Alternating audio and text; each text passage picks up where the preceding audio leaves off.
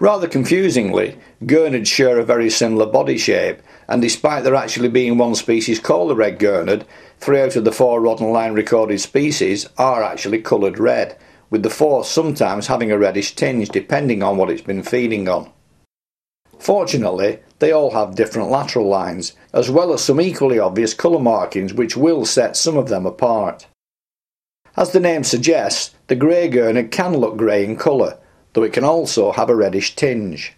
Look for an obvious dark blotch midpoint on the membranes between the spines on the first dorsal fin on the fish's back. There should also be a scattering of small white spots over the back and the upper flanks.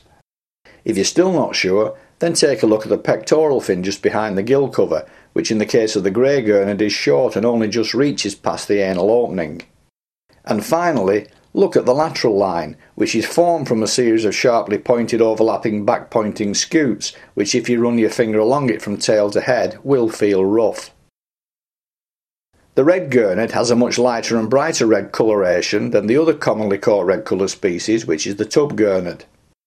A good place to start is to take a look at the pectoral fins just behind the gill cover. If these are edged in blue, then it's not a true red gurnard, it's a tub gurnard.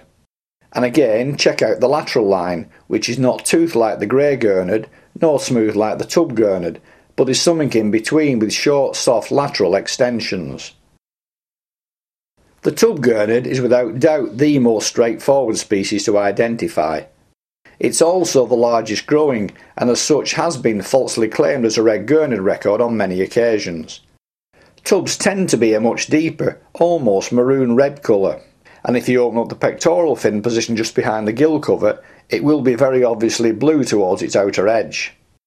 Also, take a look and a feel at the lateral line, which in this case is smooth without anything else on it. Streaked gurnards are less regularly caught deep water fish, though I'm certain that more are actually caught than most people think due to misidentification. I've actually seen quite a few turn up in Irish waters. This fish has a very much blunter face than the other three, and while it can be identified from its own features, and in particular the lateral line which has obvious ridges of skin running at right angles from it, it may be easier to eliminate the other species on the basis of their identificational features. Tubs and Greys, for example, have colour markings which the streaked gurnard doesn't have. The real problem should come from the red gurnard, which has a more pointed snout with three or four sharp spines on the end of it, and lacks the right angle ridges from its lateral line.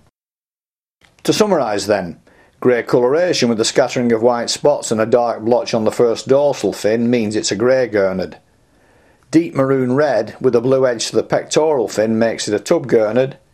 Bright red with a pointed snout with three or four spines on the end of it makes it a red gurnard Blunt face with right angle ridges coming from both sides of the lateral line makes it a streaked gurnard.